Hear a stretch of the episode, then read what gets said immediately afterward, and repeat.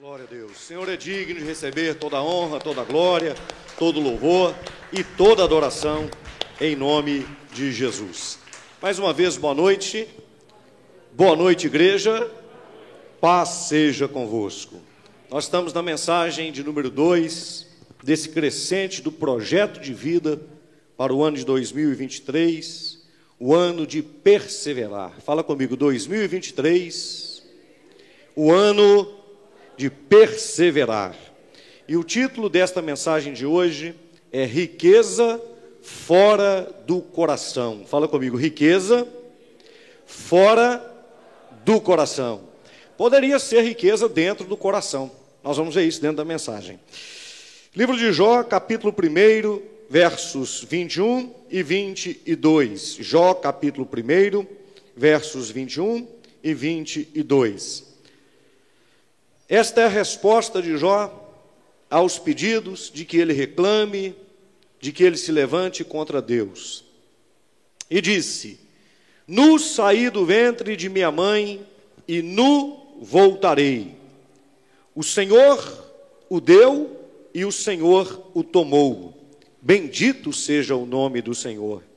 Em tudo isso, Jó não pecou, nem atribuiu a Deus falta alguma. Senhor nosso Deus, é a Sua santa palavra.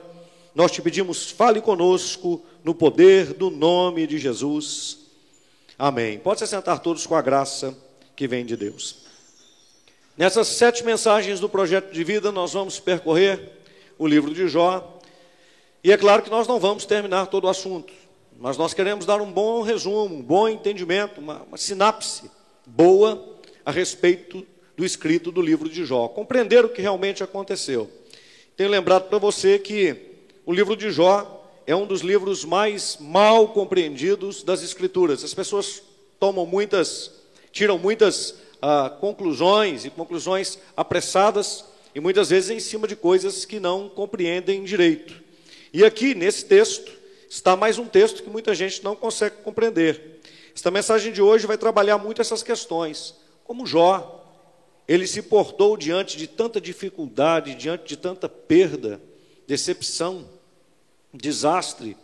Como é que Jó conseguiu se comportar diante de tanta tragédia? Talvez essa seja a palavra que mais se encaixe a tudo que aconteceu na vida de Jó e ainda seja um pouco inexpressiva diante de tudo que ele passou. Eu não consigo pensar em uma pessoa enfrentando o que Jó enfrentou durante toda uma vida. Quanto mais tudo acontecendo em um dia só. É muito difícil a gente imaginar uma situação dessa. A gente parar para poder pensar no que aconteceu com Jó em um dia é algo que, olha, eu repito, é difícil pensar em alguém que tenha vivido uma vida inteira 50, 60, 70, 80, 90, 100 anos. A gente pode parar para poder pensar na história da humanidade e podemos investigar também os capítulos das Escrituras, os textos das Escrituras Sagradas, todos os livros, para pensar em um personagem, em alguém que passou por tudo que Jó passou em toda uma vida, quanto mais em um dia. E como ele se comportou diante disso. Nesse texto, Jó lhe dá uma resposta que se eu te fizer uma pergunta aqui, ela vai parecer contraditória. Foi Deus quem causou todo aquele mal na vida de Jó? Foi? Foi? Sim ou não? Diga assim: não. Um não muito maiúsculo. Não foi Deus. Mas o que, que Jó diz aqui? Nu saí do ventre de minha mãe e nu voltarei. Certíssimo, todo mundo entende isso aqui. Isso é uma condição do ser humano. Os que não vão voltar, os que não vão voltar nus, ou seja, os que serão não serão enterrados, são aqueles que serão arrebatados. Nós estamos falando da igreja triunfante, da igreja remanescente. Eu espero que nós sejamos essa igreja, que não prove a morte. Amém? Que sejamos arrebatados vivos, tenhamos o nosso corpo transformado. Fora esses, fora esses, Elias e Enoque, nós não temos outros descritos nas Escrituras que haja uma promessa sobre eles de que eles não vão voltar nus, do mesmo jeito que nasceram. Mesmo sendo enterrado com roupa, a roupa vai ficar lá dentro do caixão. Né? O corpo ele vai desaparecer ali dentro, em meio àquelas roupas, e não vai adiantar absolutamente nada. Então, tudo certo. Agora ele diz assim, logo depois: O Senhor o deu e o Senhor o tomou. Aqui, muita gente, até dentro da teologia, diz assim: Mas Jó pecou. Não foi Deus quem tirou isso dele. Mas a grande questão é: Jó sabia o que estava acontecendo com ele? Jó sabia de onde vinham todas aquelas situações, toda aquela grande prova? Não, Jó não sabia. E o que é interessante é que nos 42 capítulos do livro de Jó, Deus não vai revelar para Jó, não vai contar para ele o que nós sabemos. Deus não vai dizer para ele, não há essa revelação no livro de que haja uma conversa de Deus com Jó e que Jó dê uma explicação para ele e diga assim: Jó, as coisas aconteceram com você por causa disso, disso e disso. Na verdade, a grande explicação do porquê que tudo isso aconteceu com Jó, eu vou pregar na sétima mensagem. Até lá nós vamos estar fazendo uma caminhada. Mas o que é interessante é que não há essa conversa de Deus com Jó. E até depois do sofrimento de Jó, Jó passa por todo o sofrimento, toda a provação, toda a dor mas ele não sabe por que é que aquilo aconteceu com ele. E o que é mais interessante, os amigos de Jó, tema da mensagem do domingo que vem, eles vão fazer um julgamento com ele e os seus três primeiros amigos vão levantar acusações fortes contra ele, justamente para responder essa pergunta: por que, que isso está acontecendo com você? Porque eles também não ficaram sabendo. A eles também não foi revelado. E eles estão todos ali fazendo como se fosse jogando, né? É por causa disso, é por causa de mais isso, é por causa de mais isso, é por causa de mais aquilo outro. Eles não sabem por que é que Jó passou por tudo aquilo, nem Jó sabe e nem irão saber até o final do livro de Jó. Com certeza, Jó agora já sabe disso por estar com o Senhor, então já teve revelação de tudo. Os seus amigos também, mas até aquele momento, enquanto ele passou por essa prova, enquanto ele passou por essa grande luta, ele não soube ele não imaginou o porquê que tudo isso estava acontecendo com ele. Então, quando ele diz assim: O Senhor o deu e o Senhor o tomou, bendito seja o nome do Senhor, ele não pecou. E tem uma outra coisa importante aqui, dentro desta afirmação.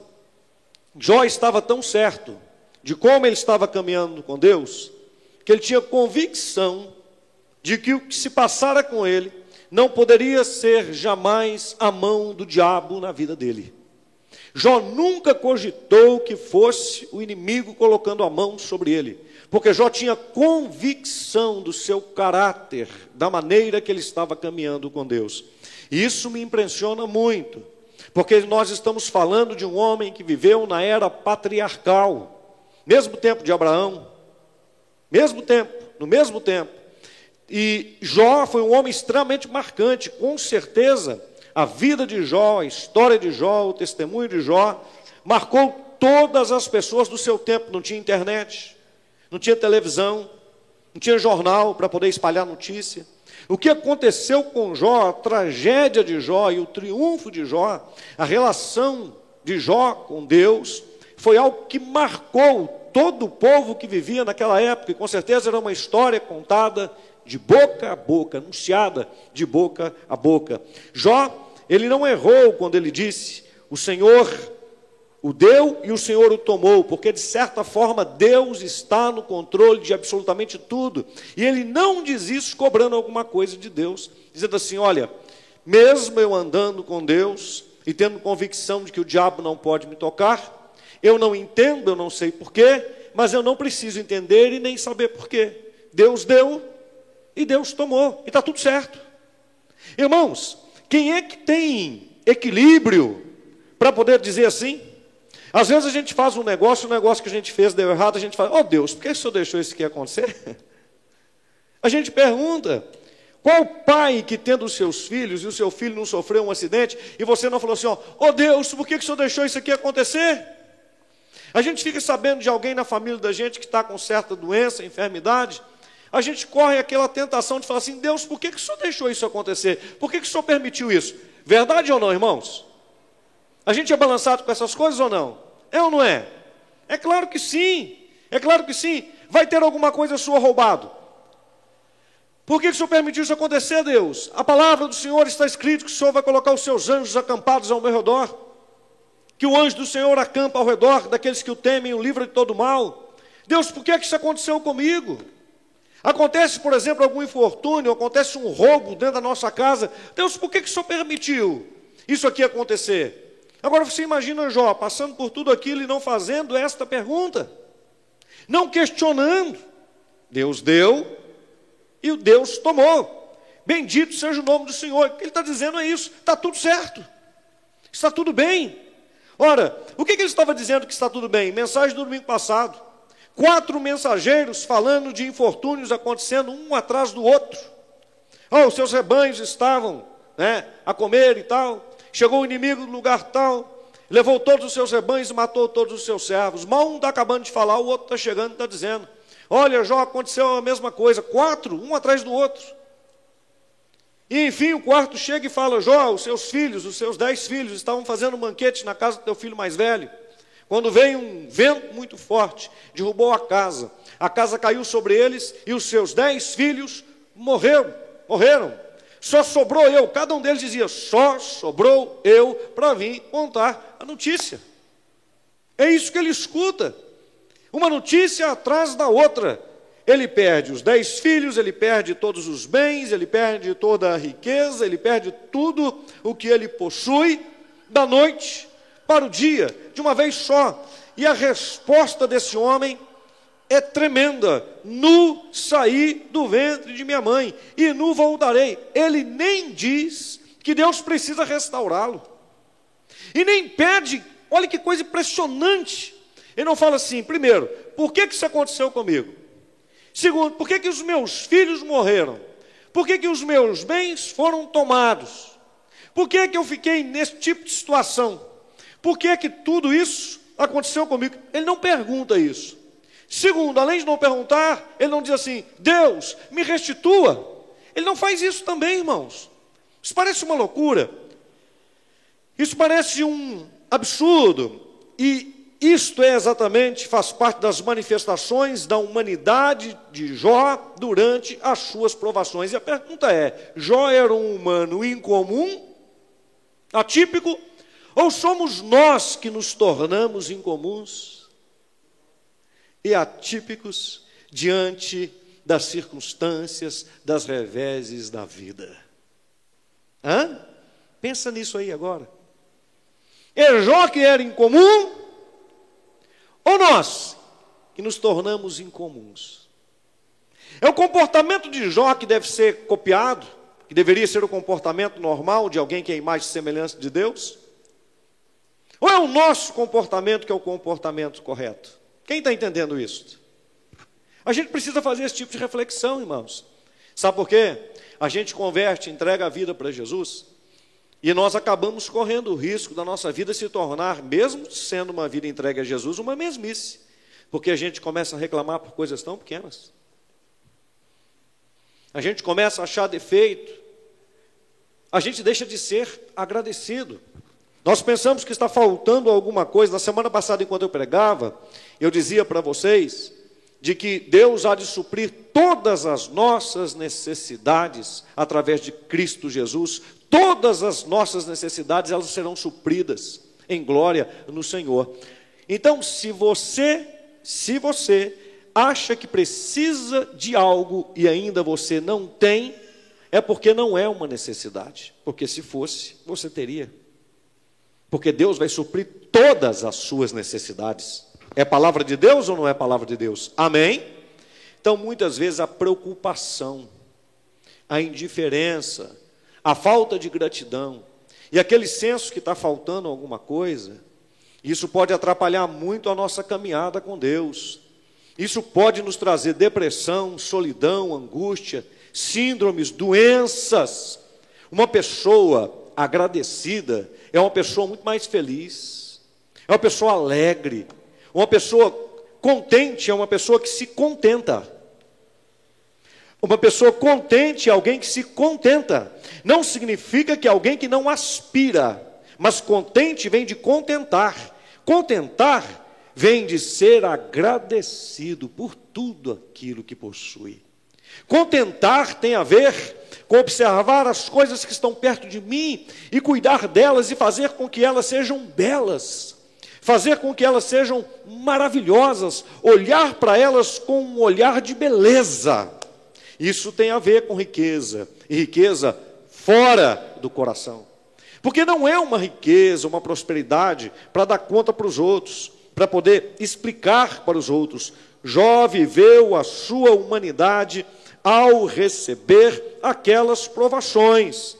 Essa é a grande questão desta mensagem. Como conseguir viver, ser um ser humano acima da média? Como conseguir ter um comportamento sóbrio, equilibrado, consciente diante de grandes provas na vida?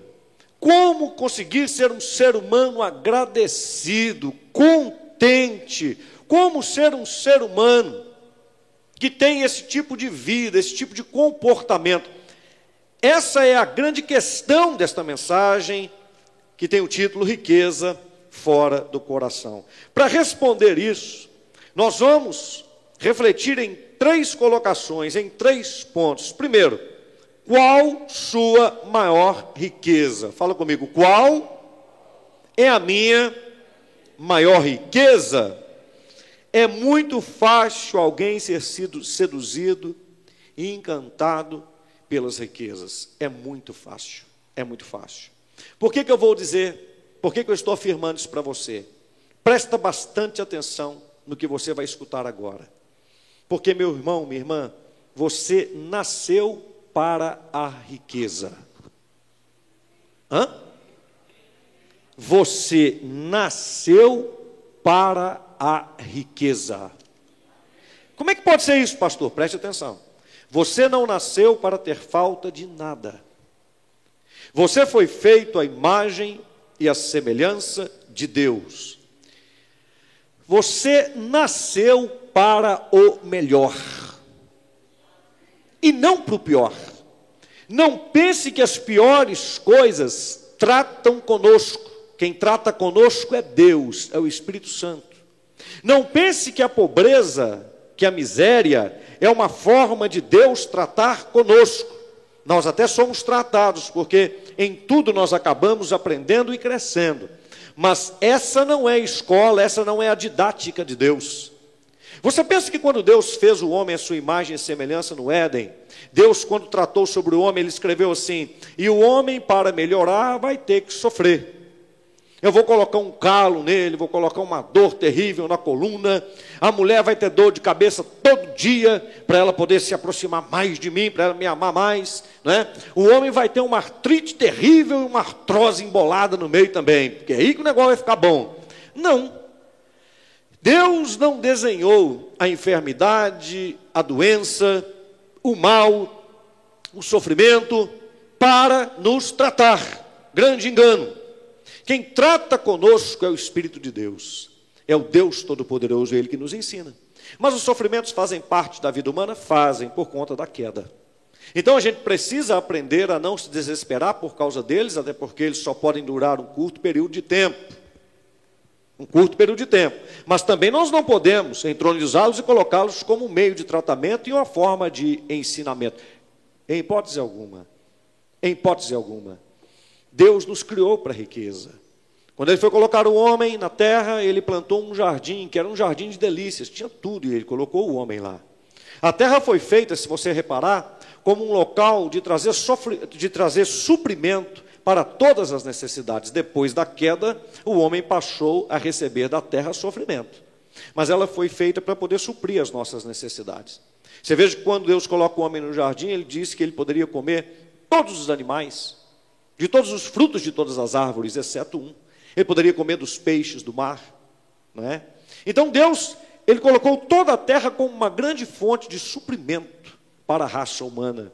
Os seres humanos iriam se multiplicar, iriam encher a terra, e a terra sempre iria produzir alimentos o suficiente para que os seres humanos pudessem viver bem, em perfeita paz, em perfeita harmonia, em perfeito amor, sem pecado, tudo do bom e tudo do melhor. E o que acontece lá no futuro da Jerusalém celestial, eu acredito que já fazia parte do plano originário de Deus, porque Deus não para os seus planos por causa dos percalços humanos. Eu acredito que o Senhor estava edificando dentro do seu processo, assim como ele plantou o jardim, ele estava edificando uma cidade. E ele iria conforme diz a palavra de Deus, edificar essa cidade e fazer com que ela pairasse sobre a terra, isso falando de uma terra sem pecado. Iria fazer com que a humanidade vivesse na terra, conforme será no futuro, e também na Jerusalém celestial, uma cidade feita de ouro puro. Ora, por que, que Deus faz isso? Uma cidade desse jeito? Porque Deus está mostrando que nós nascemos para a riqueza, não para ser dominados por ela, mas para dominar a riqueza. Então falta, miséria, pobreza, doença, jamais fez parte do plano originário de Deus para a raça humana. Nunca fez. Quem está entendendo, diga amém. A gente tem que aprender isso, irmãos. Isso é muito sério. De manhã eu não dei esse exemplo, mas tem uma história de uma mulher que ela tinha as suas mãos mirradas, as suas mãos eram assim, ó, tortas, totas. E ela chegou para o pastor com as mãos tortas e falou assim: Pastor, eu queria que o senhor orasse nessa noite pelos meus filhos. Ele disse: Seus filhos? Quantos filhos você tem? Ela disse: Eu tenho três filhos. Pastor, eu gostaria muito que o senhor orasse por eles, para que a presença de Deus estivesse na vida deles, para que eles fossem pessoas bem-sucedidas e tal. O pastor olhou para ela e disse assim: E a senhora não quer que eu ore para a senhora ser curada das suas mãos, que são assim, para suas mãos voltarem ao normal? Não, pastor, jamais. Porque as minhas mãos serem assim é a maior bênção da minha vida. Foi isso aqui que me ensinou a ser uma mulher humilde, temente a Deus, uma mulher de oração. Então, pastor, não ore jamais para as minhas mãos serem curadas, porque isso aqui é a forma de Deus tratar comigo. E fala, ah, que benção, irmã.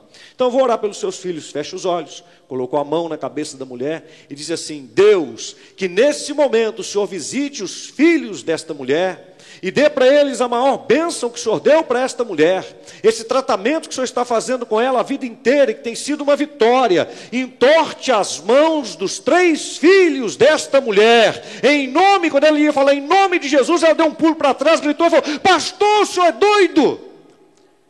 Não pede a Deus para fazer os meus filhos ficarem assim, mas o senhor não falou que é uma bênção?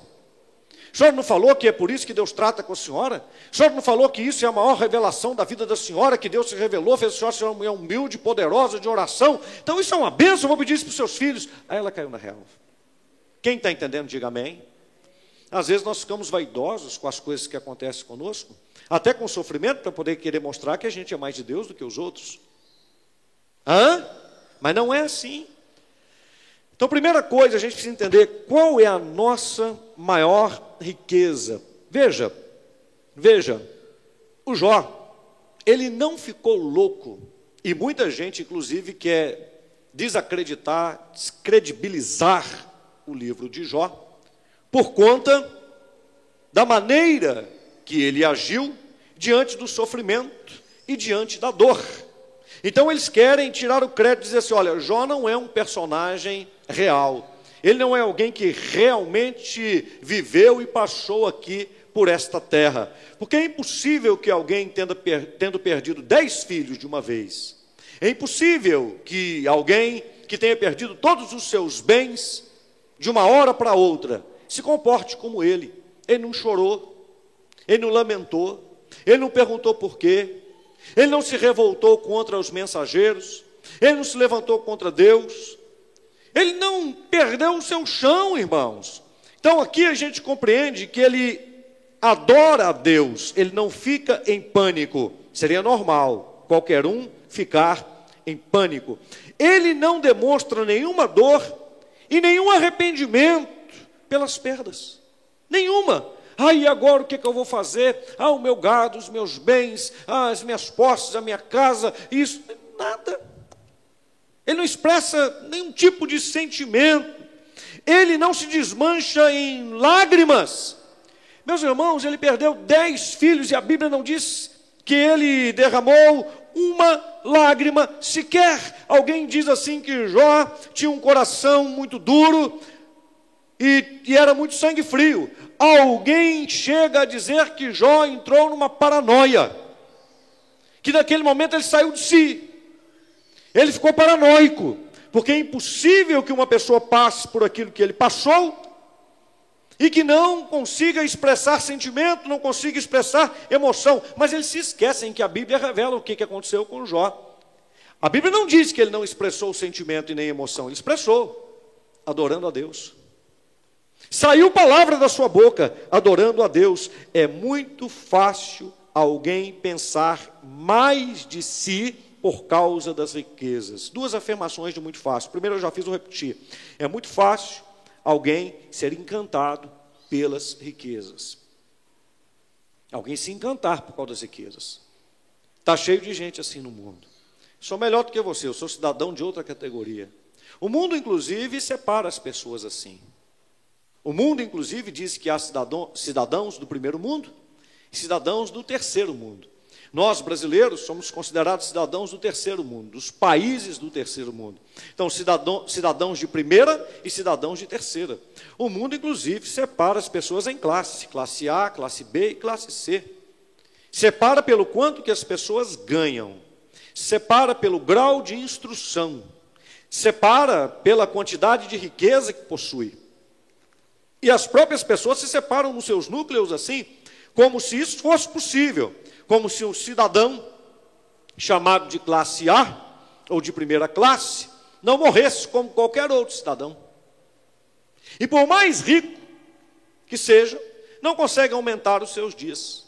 Não consegue. Não consegue. Na hora de partir, vai partir igual todo mundo. O corpo vai apodrecer igual o corpo de todo mundo. Então é muito fácil alguém ser seduzido, encantado pelas riquezas. Isso é muito perigoso. Porque a gente, veja bem, quando os discípulos, quando os discípulos, eles são inquiridos por Jesus, na questão da pergunta, quando é perguntado sobre herdar o reino dos céus, e Jesus ele diz assim, que é muito difícil que um rico entre no reino dos céus.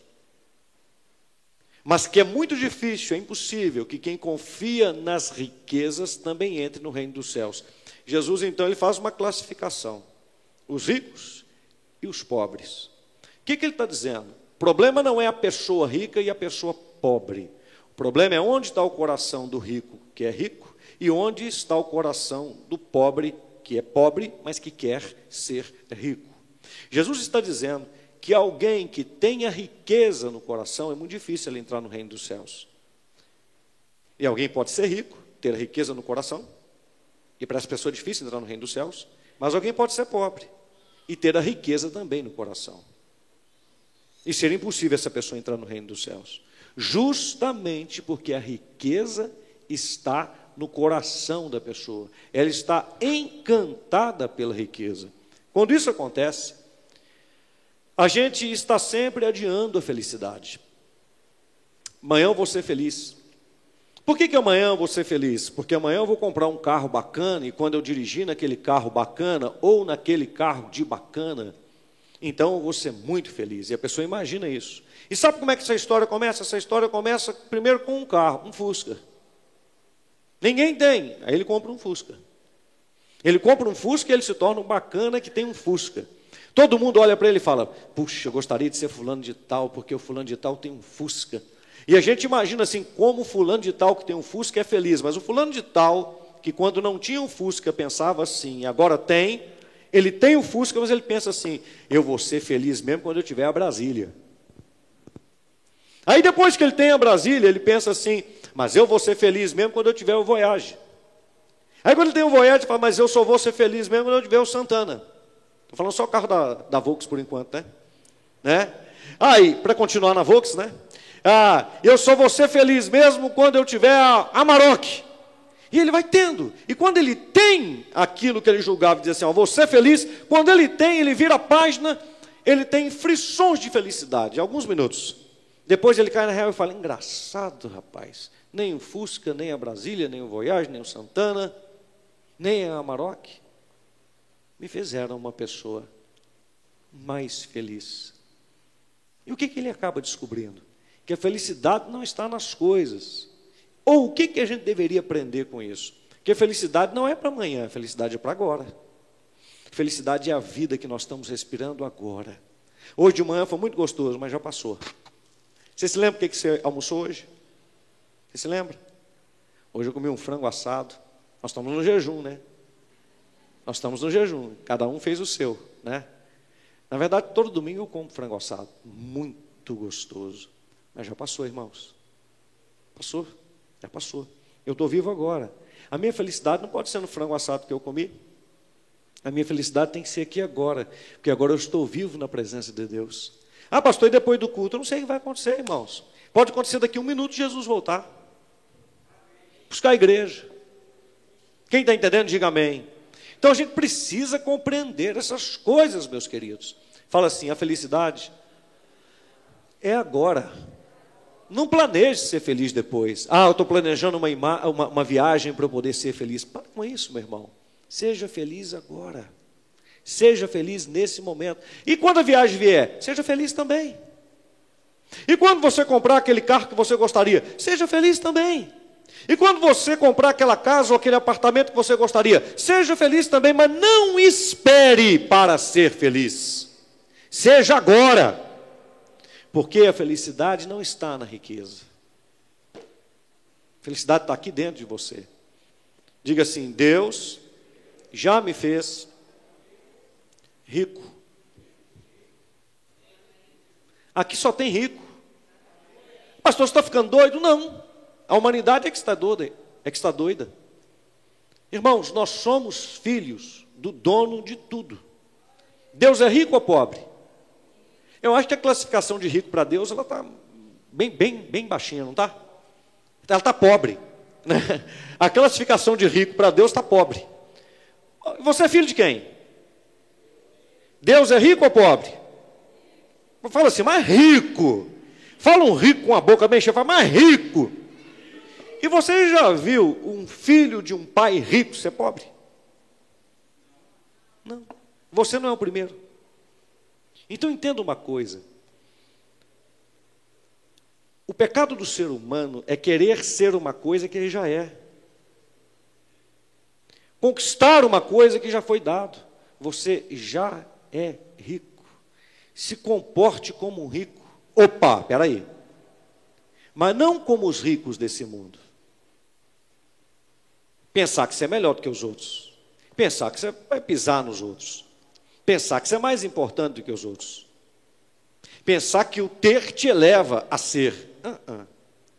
Seja quem você já é. Se comporte como alguém rico. E quem é rico no reino dos céus? Quem que é rico no reino dos céus? Quem é rico no reino dos céus é quem é humilde. Quem é servo? Quem não é dominado por coisas? Meu irmão, preste atenção. Como é que você estaria aqui nesta noite se você soubesse? Vamos fazer uma, uma, uma, uma reflexão aqui. Vamos fazer um exercício mental aqui. Você está sentado aqui hoje, mas você sabe que você tem depositado lá no banco 10 milhões na sua conta. Você está aqui agora, está lá no banco depositado 10 milhões na sua conta. Quem está entendendo, diga amém. Você se impressiona com algum tipo de veículo com 10 milhões na conta? Hã? Por quê?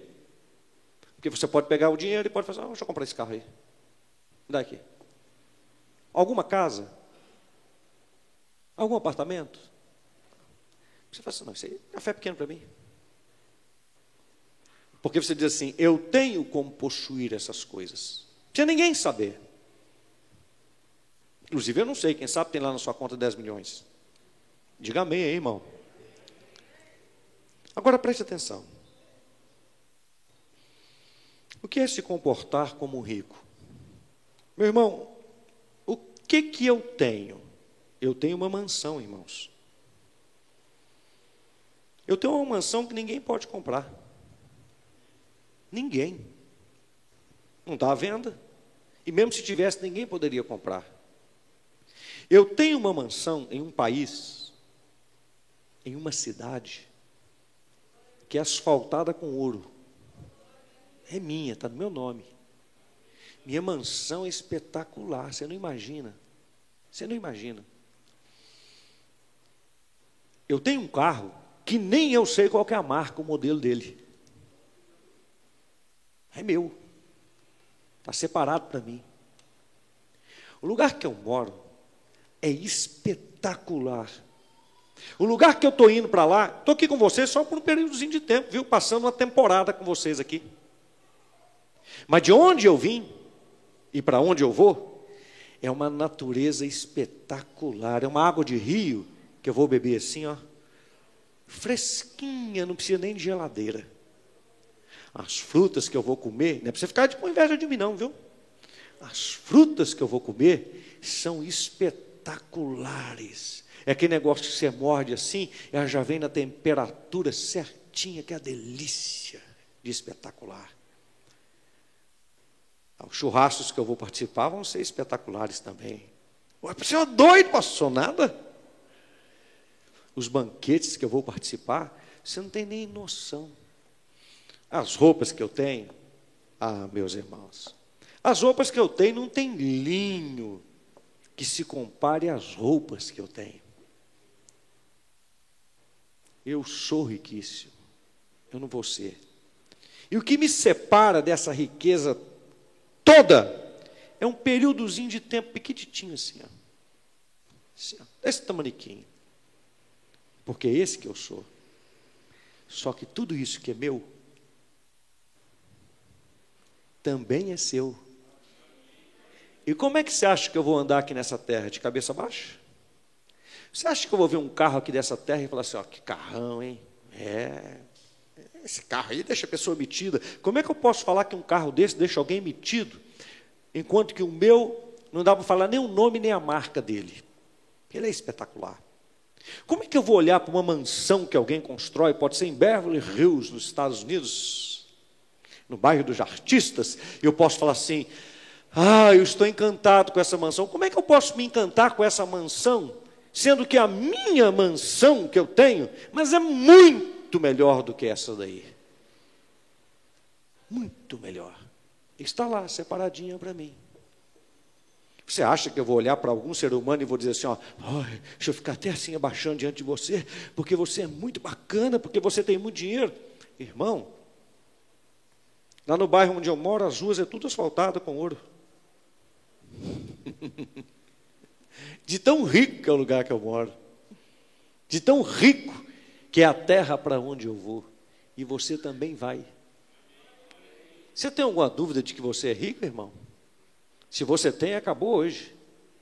Fala assim comigo, eu sou rico. Fala assim, ó, rico não. Rico é pouco.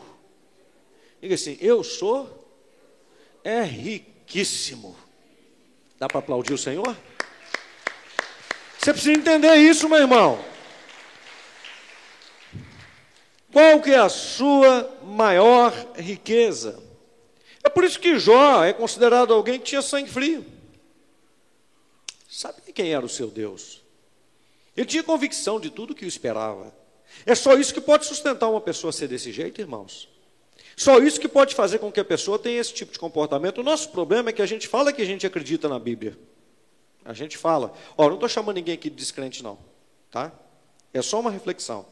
A gente fala que acredita na Bíblia. A gente brinca de acreditar em Deus e brinca de crente. Porque se a gente olhar para esse livro e acreditar mesmo de verdade, não tem nenhum poder nesse mundo, nem no inferno inteiro, que possa nos parar. Nenhum. Tem nenhuma preocupação que possa ocupar a nossa mente, dizer assim, olha, fico não, não tem nada. Então, a primeira coisa, eu preciso saber qual é a minha maior riqueza. Segundo, eu preciso saber onde é que está o meu tesouro. Mateus 6,21 diz assim: Porque onde está o teu tesouro, aí estará também o teu coração. Lembre-se que nessa mensagem nós estamos respondendo exatamente a colocação de Jó no primeiro capítulo, no verso 21 e 22. No saí do ventre de minha mãe e no tornarei. O Senhor Deus deu o Senhor Deus tomou. Bendito é o nome do Senhor. Nós estamos respondendo exatamente essa colocação, procurando entender essa colocação de Jó nesta pregação. Então, segundo ponto, onde está o seu tesouro? Porque onde está o teu tesouro, aí estará também o seu coração. Meus irmãos, pessoas normais com a perda dos seus bens pereceriam teriam seus corações partidos ou desesperados, pessoas normais. Só que nós, definitivamente, como crentes, precisamos entender que nós não estamos mais na categoria de pessoas normais. Cristo agora entrou na nossa vida. Nós vivemos uma outra categoria de vida. E a gente precisa viver isso. O cristianismo não pode ser um clube onde as pessoas gostam, estão afiliadas ali e gostam de estar ali porque elas se sentem bem, porque tem uma filosofia de vida. Nós não temos uma filosofia de vida, nós temos a vida. Jesus Cristo não disse eu sou uma parte filosófica da vida, ele diz eu sou o caminho, a verdade e a vida. Só nele tem vida. Então eu preciso compreender isso. Onde é que está esse meu coração? Eu não posso agir como as pessoas normais agem. Meu comportamento precisa ser diferente. O meu tesouro, ele não está aqui. Ora, eu quero viver na Jerusalém celestial, eu quero viver o céu na terra. Onde está o teu tesouro? Está o seu coração. Eu posso dizer tudo isso, falar, fazer de tudo isso uma declaração, mas a grande resposta é onde é que está meu coração? Porque se meu coração estiver aqui na terra, isso tudo é mentira. Isso tudo é mentira. Pessoas que vivem assim, eu preciso disso, mais isso e mais isso, para eu ser feliz. Compreende? Isso não tira de você o desejo de ter coisas. Não, não é isso que eu estou falando. O desejo de admirar coisas, até porque você viveu para ser possuidor. Você viveu para ter posse. Deus entregou a terra. É por isso, inclusive, que nós temos o desejo de posse. Porque Deus entregou a terra para nós. Os céus são os céus do Senhor, mas a terra Ele deu aos filhos dos homens. Salmo 115. Mas Gênesis também vai mostrar para nós que Deus, Ele colocou a terra na mão de Adão e disse para ele: governe sobre a terra, domine, tenha domínio sobre tudo. Então Deus colocou sobre nós esse poder de posse, Ele entregou a terra para nós. Por isso que nós temos o, o, o desejo de posse. Ora, mas esse desejo de posse que nós temos, a gente tem que entender que é uma entrega que Deus nos deu, é natural. É natural. Quando você entende que você é rico, preste atenção, a riqueza vai lhe servir. Eu converso isso com os meus filhos, as pessoas que estão mais perto de mim, prego isso para vocês aqui na igreja. Eu digo assim: olha, se alguém obedecer a palavra de Deus, procurar andar com Deus com integridade, procurar amar a Deus mesmo, levar isso a sério, porque isso é um, um comportamento que nós precisamos ter. Entregar a vida para Jesus e procurar obedecer o Senhor. Não é à toa que Jesus diz assim: aquele que me ama, guarda os meus mandamentos. Então há um lado que é nosso. A pessoa que procura ter esse tipo de comportamento e procura fazer as coisas agradando a Deus em primeiro lugar, observando se tem aprovação de Deus, ela não pode dar errado na vida. Não tem jeito. Ela vai dar certo na vida. Amém? Não vai faltar nada para esta pessoa. Não vai faltar nada. Deus vai suprir todas as suas necessidades. Isso é natural. Isso é natural. Mas, a pessoa tem que ter esse tipo de comportamento. Agora veja, quando a gente fala onde que está o seu tesouro, aí também estará o seu coração. O que, que eu tenho ensinado para vocês? Se a gente não consegue obedecer a Deus no mínimo, como é que a gente pode ficar afirmando assim, eu sou rico? É um fato, é. Mas quando é que você vai desfrutar disso? Quando? Ah, eu estou pregando para você para você ter uma mentalidade transformada, sim. Para você já ter uma mentalidade de que você não vai alcançar riqueza, que você já tem riqueza. Bonito, aí você repete isso e se sente até bem, porque isso faz bem para o ego. Legal. Mas como é que alguém pode afirmar que é rico, porque Deus lhe deu tudo, se ele tem dificuldade de devolver, por exemplo, o dízimo e a oferta? Como é que a gente consegue explicar isso? Compreende? Então as pessoas vivem a fé e muitas vezes estão vivendo a fé como um cavalo que está manco. Porque naquelas coisas que são mínimas, ele tem dificuldade. E daí é preciso o próprio evangelho em si, entenda muito bem o que eu vou dizer. O próprio evangelho em si começa a viver uma tal de teologia da prosperidade a ensinar para as pessoas a devolver aquilo que pertence a Deus em forma de um tipo de troca, ou em uma aspiração de não serem amaldiçoados. Isso significa que eles devolvem o dízimo e a oferta para Deus, porque eles estão querendo fazer uma troca. Eles querem adquirir, possuir coisas, e eles devolvem para Deus, eles fazem um bom negócio, porque eles devolvem 10%, para receber uma casa, ora, quem não quer? Se eu descobrir um banco onde eu vou lá, coloco 10%, tenho a possibilidade de alcançar uma casa, um carro, um sítio, ora, todo mundo quer fazer isso. Então a pessoa começa a pensar no dízimo como um sistema de barganha. E segundo, com medo. Não, eu vou devolver o dízimo, vou devolver a oferta, porque senão o devorador vai vir e vai tomar tudo que é meu.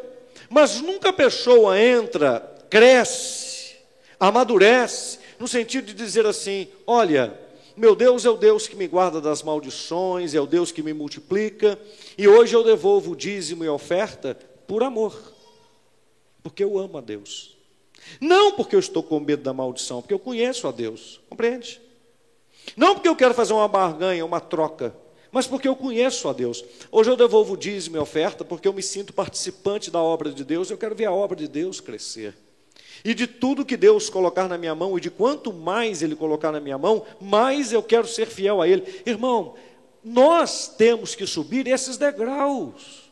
A gente quer falar de espiritualidade, de ser cheio do Espírito Santo, as pessoas estão buscando avivamentos espirituais dentro das igrejas mas elas não conseguem devolver 10% de dízimo, 10% de oferta. Elas colocam dificuldades nisso. E ainda há alguns que dizem que o pastor é que é materialista quando prega isso. É de vergonhar. É de vergonhar.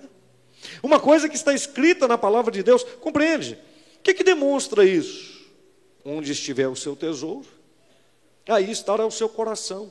Então a pessoa tem dificuldade, inventa moda. Se você colocar aqui na internet dízimo e oferta, você vai encontrar um monte de gente falando um monte de besteira para apagar a mensagem do dízimo, apagar a mensagem da oferta, dizer isso é coisa do Antigo Testamento, precisa agora, não sei o quê, porque elas não querem fazer nada pela obra de Deus. Porque elas amam o dinheiro. A grande verdade é essa. Elas amam o dinheiro. Amam o dinheiro. E quantas pessoas vêm no altar trazendo alguma coisa? Preste atenção, os relacionamentos eles vão aumentando. É possível que alguém talvez se torne dizimista ou ofertante, porque o próprio Deus ele diz assim: faça prova de mim. Agora, por que você acha que Deus fala para o povo fazer prova dele? Olha o contexto. Vocês me deixaram. Malaquias capítulo 3, verso 8. Começando lá no verso 7. Mas vós me, vós me perguntais: em que, te, em que te deixamos? Vós e os vossos pais. Vocês me deixaram nos dízimos e nas ofertas. Vocês estão me roubando. Aí Deus, para aquele povo que ama o dinheiro, Deus diz assim para eles: tragam os dízimos e façam prova de mim se eu não vos abrir as janelas do céu. Deus conversando com eles e dizendo: Olha, eu quero abençoar vocês, mas vocês amam o dinheiro, vocês amam o ouro, vocês amam a prata. Eu quero abençoar vocês, eu quero fazer de vocês uma nação que se destaque entre todas as outras. Vocês não vão pedir emprestado para ninguém. Eu vou demonstrar através de vocês a minha presença. Eu quero, na verdade, é fazer isso. Mas como eu posso fazer isso com um povo que não acredita em mim, com um povo que acredita no dinheiro? Malaquias 3 é um texto, é um texto. Deus descendo as escadas assim nos últimos degraus, para conversar com um povo, sim, extremamente materialista, amante das riquezas e amante do dinheiro, e dizer assim para eles: volta o coração de vocês para mim, o que vocês estão fazendo da vida? Vocês estão amando as coisas que eu dei a vocês para dominar? Vocês, por que é que Deus, você pensa que Deus nas Escrituras Sagradas precisou colocar o dízimo instituído como uma lei? Ele aparece antes da lei, por que Deus teve que colocá-lo como uma lei? Por causa da dureza do coração das pessoas. Por que, que o assunto é tão discutido hoje, até hoje? por causa da dureza do coração das pessoas. Então, estou te pregando a palavra de Deus, te ensinando a Bíblia. Irmãos, vamos confiar em Deus de verdade. Vamos confiar em Deus de uma forma simples, não vamos ficar discutindo com Deus, não. Não vamos ficar buscando argumentações humanas para nos afastarem de Deus, não. Vamos devolver o que é de Deus, gente. Quem está entendendo o que eu estou falando, levanta a mão. Vamos ser simples. Vamos compreender que a nossa relação com Deus é pessoal, é íntima. É isso que a gente precisa. É isso que a gente precisa. Eu não entendo alguém parar de ser dizimista, parar de ser ofertante. Eu parei durante um tempo, mas agora eu vou voltar. Parece que é um jogo, sabe? Parece que é uma cota que a gente está pagando, que quando a gente estiver pagando aquela cota, a gente vai ter um negócio para receber depois, mas que é um negócio difícil, um negócio complicado. Sabe o que é isso? Distância de Deus, gente. Distância de Deus. O dinheiro fala muito, gente. Ah, se a gente soubesse o quanto que o dinheiro fala de espiritualidade. Oh, fala muito. Fala muito. A espiritualidade das pessoas não é medida por negócio de ver anjo e tal, é medida por onde coloca a mão, coloca a mão no bolso. O que, que ele faz? O que, que o dinheiro representa para ele? É aí que é medida a espiritualidade de cada um. Onde está o seu tesouro? Quanta gente cheia de desculpa. Cheia de desculpa. Há quem possa imaginar que Jó não era dizimista, é um absurdo. É um absurdo. Um homem que prestava sacrifícios pelos seus filhos sem saber se eles ao menos haviam pecado. E um homem que aqui, veja bem, ele prova onde está o amor dele, porque ele perde tudo, mas não perde a consciência. E alguns querem dizer que ele ficou paranoico, que viajou na maionese, que ele ficou doido. Pelo contrário, ele perde tudo, mas ele não perde a razão. Continua sóbrio, diante das dificuldades maiores da vida, perdendo dez filhos. Não dá nem para imaginar o que é, que é um negócio desse. Como eu preciso aprender com Jó? Como eu preciso aprender de Jó? Que exemplo de vida, que exemplo de generosidade, Jó é esse exemplo. Onde está o seu tesouro? Onde está? Os bens são a esperança que mantém muitas pessoas vivas. Mas, na verdade, a gente não é dono de nada. A minha casa. Se eu partir antes da minha mulher, vai ser a minha mulher com os meus filhos poder fazer inventário da casa onde a gente mora. Para poder fazer divisão. o meu carro. A gente não é dono de nada, irmãos. A gente não é dono de nada. Nós cuidamos de algumas coisas aqui, pensando que a gente é dono de alguma coisa. Na verdade, deixa eu fazer uma retórica aqui. Nós não somos donos de nada que está aqui nessa terra. O problema é que a gente quer cuidar mais das coisas das quais nós não somos donos do que daquelas que nós somos donos. Juntai para vós outros tesouros no céu. Quem está entendendo, diga amém. É lá que eu tenho que cuidar. Na verdade, lá eu não preciso cuidar. Eu tenho que cuidar de mim para poder ir para lá. De lá está muito bem cuidado. Lá não perece. Os ladrões, não tem ladrão, não minam, nem roubo não tem traça, não tem ferrugem, não fica velho. Dá para dar glória a Deus aí, irmãos? nem eu e nem você vamos envelhecer lá. Dá para dar glória a Deus aí, irmãos? Vai ser um negócio assim, fora do comum. E tem muita gente dizendo assim: estou precisando divertir aqui. Irmãos, eu não me preocupo muito com esse negócio de divertir aqui. Eu sei que, o que, que me espera. Amém? Amém? Eu tenho sonhos, eu tenho aspirações e tal. É, ah, legal. Mas há muito que as minhas paixões não estão aqui nessa terra.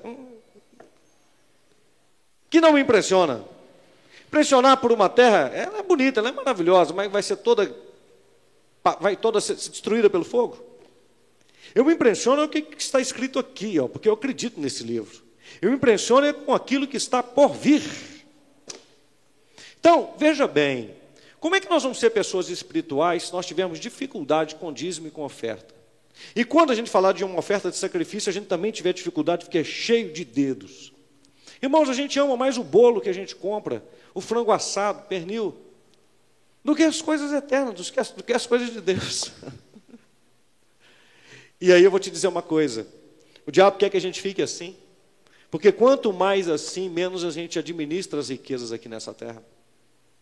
Mas quanto mais você compreende a Deus, o reino de Deus, mais mas, e de uma forma natural, você vai ser chamado para administrar as riquezas aqui desta terra. Quem está entendendo, diga amém.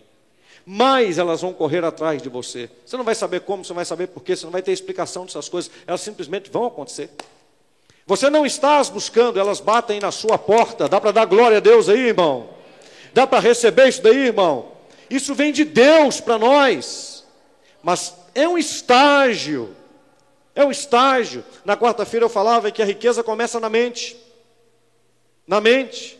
Numa mudança de perspectiva. Tem que mudar aqui, ó. Segundo ponto, onde está o seu tesouro? Terceiro, responsabilidade versus engrandecimento. Jó não sofreu de autoculpa pelas perdas. Ele não se sentiu culpado. Ah, eu perdi. O que as pessoas vão pensar de mim? O que faz alguém que é roubado? Alguém que é roubado vai prestar queixa na hora. Vai querer ir atrás dos seus bens na hora. Vai ficar preocupado com tudo que se tirou dele na hora. Jó não foi fazer um BO. Perdeu? Tudo bem. Mas não é possível que você fazer nada. Irmãos, Jó, Jó, ele não foi fazer nenhum sofrimento de velório pelos seus filhos. Esse sujeito é doido. Que morreram de morte trágica. Deviam estar tudo machucado. A casa caiu em cima deles. Está tudo quebrado, irmãos. Pois ele não foi fazer. Parece uma loucura isso. Uma loucura isso. Jó não estava enamorado das bênçãos. Ele não estava namorando com as bênçãos. Jó não estava namorando com as riquezas. Jó, Jó estava encantado com Deus. Talvez a melhor palavra de ser usada não é encantado, eu estou usando aqui porque eu estava dizendo um contraponto de que as riquezas nos encantam. Ele estava tomado pelo Senhor. O que, que estava acontecendo no coração de Jó? Em primeiro lugar, Jó não era um homem ganancioso e era pouco exigente em sua vida material. Em primeiro lugar, ele não era um homem ganancioso e pouco exigente na sua vida material. Tinha tudo, mais do que qualquer um, mas era pouco exigente. Em segundo lugar, Jó nunca se preocupou ou temeu que Deus tirasse tudo que ele tinha. Era sua atitude de obediência a Deus em seu coração é isso que importava com ele. Não tinha exigências e nem reclamações quando ou se Deus tomaria dele. Por isso que ele não perguntou o motivo, mas apenas procurou obedecer aos arranjos de Deus. Não procurou nem entender. Semana que vem, na mensagem que vamos pregar sobre o julgamento, nós vamos compreender isso. Como é que esse homem foi rechaçado, irmãos? Aqueles ali que são chamados amigos, eu, claro que eu compreendo esses amigos de Jó, claro que eu compreendo. Eles ficaram absurdados quando viram a condição que Jó estava e eles queriam entender, eles queriam buscar uma resposta para a situação de Jó.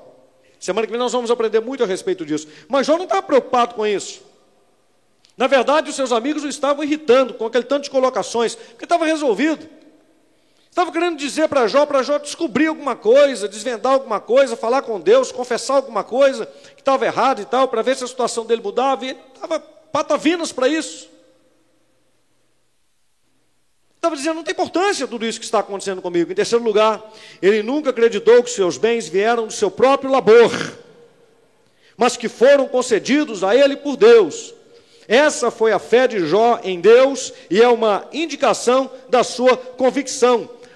Ele não olhou para as suas riquezas dizendo, é meu mérito, é porque eu sou bom, é porque eu sou Jó. Não, ele entendia isso como um benefício de Deus, e ele não estava errado, ele estava certo. Inclusive, foi esse um dos pontos que Satanás colocou para Deus no céu. Esse homem é desse jeito porque o Senhor o coroa de todas as bênçãos, mas na verdade Deus não disse isso para Satanás, mas na verdade Deus o coroava com todas as bênçãos porque ele era daquele jeito. Ele era um homem que temia a Deus, que se desviava do mal, um homem reto. Ser reto é ser de uma palavra só. Um homem justo, pessoa inteira. Isso é impressionante, porque Jó conseguiu viver isso tudo antes do sangue de Jesus ser derramado. Sabe o que, que isso demonstra para nós? Jó precisava da justificação de Jesus? Claro, claro. Mas a mensagem messiânica da vinda do Messias é desde os primórdios. Jó esperava por um Salvador. E nós, nas pregações, vamos falar sobre isso. E o que é interessante é que ele sabia que o redentor dele estava vivo. Oh, louvado seja Deus! Jó tinha uma esperança no Messias, mais do que muitos profetas que viveram depois dele. Uma convicção do retorno à origem, à vida de Deus. Jó conhecia sobre o Éden, sobre o retorno, embora não tivesse ouvido a revelação do Apocalipse. Mas ele tinha a revelação do que Deus tinha para ele. É a única maneira da gente entender um homem se comportar dessa maneira. E que é interessante é que Jó não fez um escrito sobre a sua relação com Deus. Se escrevesse, deveria ser um negócio espetacular.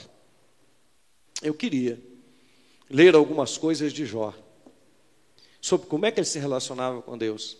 De onde que veio esse ímpeto tão grande? Mas quem estava lá na vida de Jó está aqui na minha vida e na sua. E mesmo que ele não tenha escrito, esse espírito mostra para nós quem era esse Jó, por que, que ele era assim. Um homem de honestidade, um homem de retidão. Eu estou concluindo.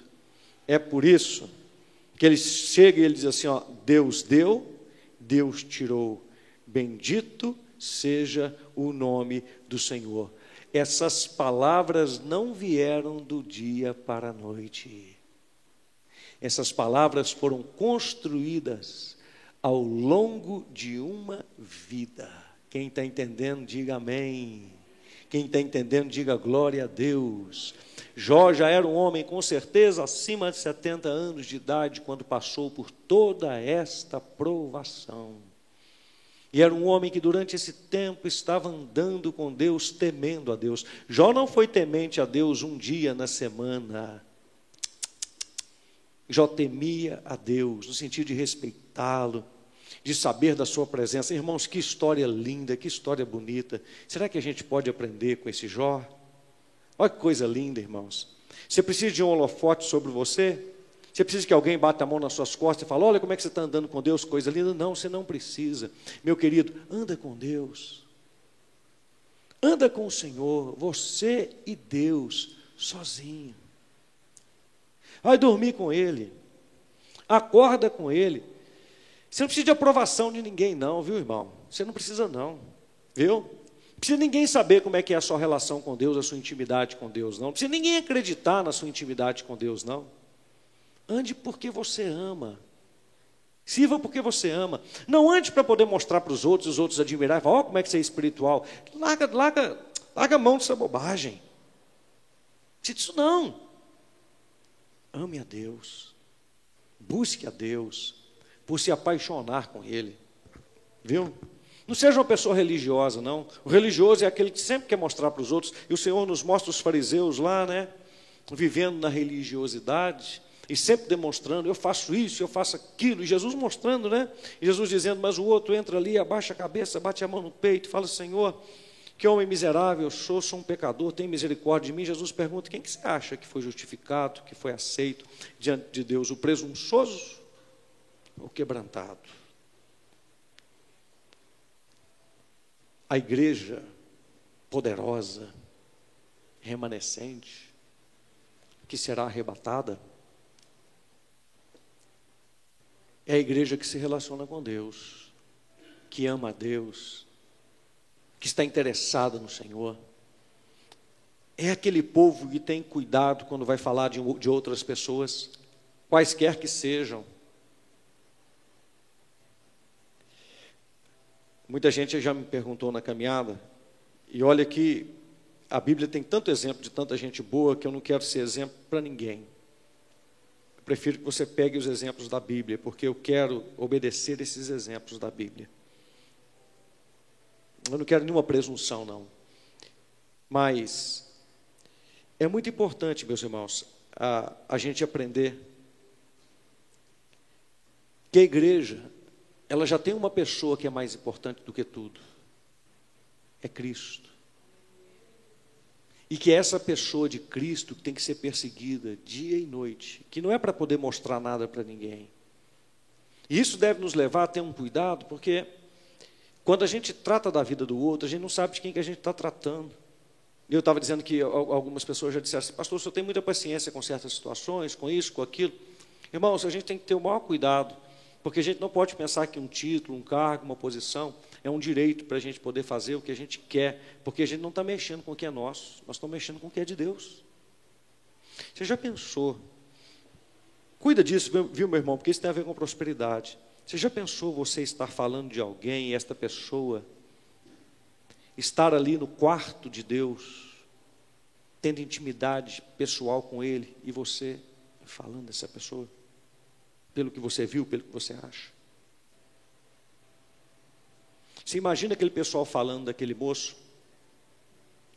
Olha lá esse gentil, ou esse cobrador de impostos, esse publicano, esse João da Indágua, lá no templo orando. Olha lá esse homem. Agora, olha aquele fariseu, como é que ele é bacana. Aí você vê Jesus dizendo assim: ó, qual dos dois você acha que está agradando a Deus? Você já pensou você sentando mais naquele sujeito e Deus dizendo assim: esse aqui está me agradando? Você já pensou que situação delicada que você fica? Cuidado onde você coloca a sua mão. Cuidado. A gente tem que ter parcimônia. Tem que ser tardio. Compreende? O filho de Deus ele tem que pensar nisso. A Bíblia, ela nos fala lá em Tiago sobre a questão de refrear a nossa língua, isso tem a ver com prosperidade. Fala sobre o homem que domina a sua língua, ele domina todo o seu corpo. Isso tem a ver com prosperidade. Sabe? É delicado, irmãos. É delicado. Então, Deus tem uma vida de prosperidade para nós, e a pergunta, trazendo uma sinopse dessa mensagem, riqueza fora do coração, mas eu disse que poderia ser também riqueza dentro do coração. Quando a verdadeira riqueza está dentro do coração, que é a presença de Deus, a gente se torna generoso, fiel e amoroso. Fala comigo, generoso, fiel e amoroso. A generosidade nos acompanha, a fidelidade, a gente não fica escondendo as coisas de Deus. E o amor pela obra de Deus, em nome de Jesus. É isso que precisa acontecer com a igreja. Esse é o segredo de Jó. Eu disse que essa pregação seria para responder isso. Como é que Jó conseguiu se comportar desse jeito? Por causa de uma coisa: busca diária. Fala comigo, busca diária. Diga assim, vida diária. Diga dia a dia. Dia a dia ele estava buscando a Deus. Não tem esse negócio assim, ah, hoje eu acordei assim, hoje eu acordei assado. Não importa como é que a gente acordou, Deus é Deus, hoje eu vou adorar a Deus do mesmo jeito, hoje eu vou servir a Deus. Hoje eu recebi uma notícia muito boa, eu vou glorificar a Deus. Hoje a notícia não foi tão boa, mas eu vou glorificar a Deus também. Hoje eu estou me sentindo muito animado, eu vou glorificar a Deus. Hoje eu não estou me sentindo tão animado, mas eu vou glorificar a Deus também. Porque o que, que eu tenho não é o ontem nem o amanhã, é o agora. E eu preciso fazer desse agora o tempo mais especial que eu tenho, porque pode ser nesse tempo de agora que Jesus vai voltar. Ele virá para poder me buscar. E ele não pode me encontrar de cara feia. Amém? O problema é que as pessoas vivem na ansiedade né, do amanhã e na preocupação com o ontem. A nossa vida fica sendo uma representação do ontem, um espelho, né? Espelho e expectativa. Para trás é um espelho, para frente é uma expectativa. E nunca vive o agora. Viva o agora. Agora se é de Deus, não sirva a Deus agora. Não espere ser um pregador da palavra de Deus poderoso. Pregue Jesus agora com quem se encontrar na rua, com seu parente. Fale de Jesus agora, hoje. Amanhã você vai para o seu trabalho. Fale de Jesus, anuncie Cristo. Seja fiel. Não fique pensando muito, não. Recebeu o teu salário, tira o dízimo, tira a oferta. Seja fiel agora. Não fique esperando. É agora. Vai voltar, entenda. É agora, não é amanhã. É agora que você tem que ser de Deus. Fale bem agora, faça, não fique esperando você fazer o bem amanhã, não. Ah, você é uma pessoa boa, seja agora. Não espera, meu irmão. Nós não temos poder sobre isso. Eu vou esperar amanhã para acontecer uma grande transformação, uma reviravolta, uma visitação de Deus na minha vida. Não espere uma visitação de Deus na sua vida. Visite Deus. Vai para a presença dele. bate na porta. A gente troca tudo. Ele fala assim: ó, batei, batei, buscai, buscai, pedi, pedi. A gente troca os negócios tudo. Eu estou esperando. Não, vai até ele. Vai até. Senhor, é, sou eu. Quero falar contigo. Vai te receber de braço aberto. Quero me relacionar. É agora, irmãos. Não espere amanhã para você ser feliz. Quem está entendendo, diga amém. Quem está solteiro aqui, não espere conseguir um companheiro ou uma companheira para você ser feliz. Seja feliz agora. Vai ser muito melhor. Você sendo feliz vai ser muito melhor, porque ninguém quer gente infeliz, ninguém quer gente chato. Ninguém quer picuinha. Seja bacana agora, seja legal agora, seja para cima agora. Não espera. Ah, eu estou esperando. Né? Fala que me ama. Eu me, me, não espera. Já viu os animais como é que são? É, eu já falei com você que lá em casa tem, tem, tem os cachorros, né? É duro dizer ser humano aprender com cachorro, viu? Mas o ser humano está tão degradado que a gente às vezes aprende mais com bicho do que com gente.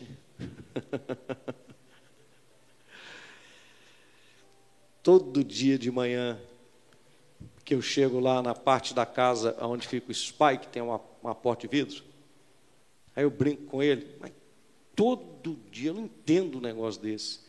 Todo dia ele levanta as orelhas, abana o rabo e fica com aquela, sabe? E todo dia, e qualquer hora do dia que eu abri aquela bendita porta que dá para o lugar onde pendura roupa, ele vem banando o rabo, ele vem feliz, ele vem todo dia. Eu falo, puxa vida, esse cachorro está com mais presença de Deus do que muito crente. Misericórdia, que Deus me perdoe.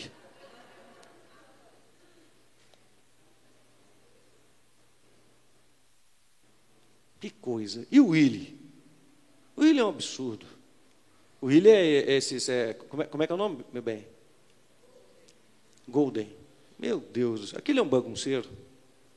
Aquilo é um bagunceiro. Toda hora que vai lá no fundo da casa, o Willy e o Raposinha, né? Eu chamo de Raposinha, né? Eles são muito alegres. Eles são muito alegres. Engraçado. Engraçado. A Bíblia fala que a natureza está gemendo, esperando a manifestação do Senhor. Quem está entendendo? Não espere para ser feliz. Levanta a mão direita assim. Fecha os olhos. Diga assim: Eu aprendi hoje a não esperar para ser feliz eu sou feliz agora. Eu não dependo da felicidade de ninguém, porque a minha felicidade está em Deus. Eu sou feliz agora. É agora que você tem que ser. É agora que você tem que ser. Espere amanhã, não. Não espere motivos, não. Você já tem. Você já tem. Olhe para o alto. Olhe para o alto. Levanta a mão de novo assim. Diga: Eu já sou rico. E diga assim: O rico, na perspectiva de Deus, não ama a riqueza, não ama o dinheiro, porque é tão rico que não tem como perder a riqueza que tem e diga: Eu sou riquíssimo, portanto eu sou generoso e sou fiel, porque eu amo a Deus. Dá para aplaudir a Deus por isso também?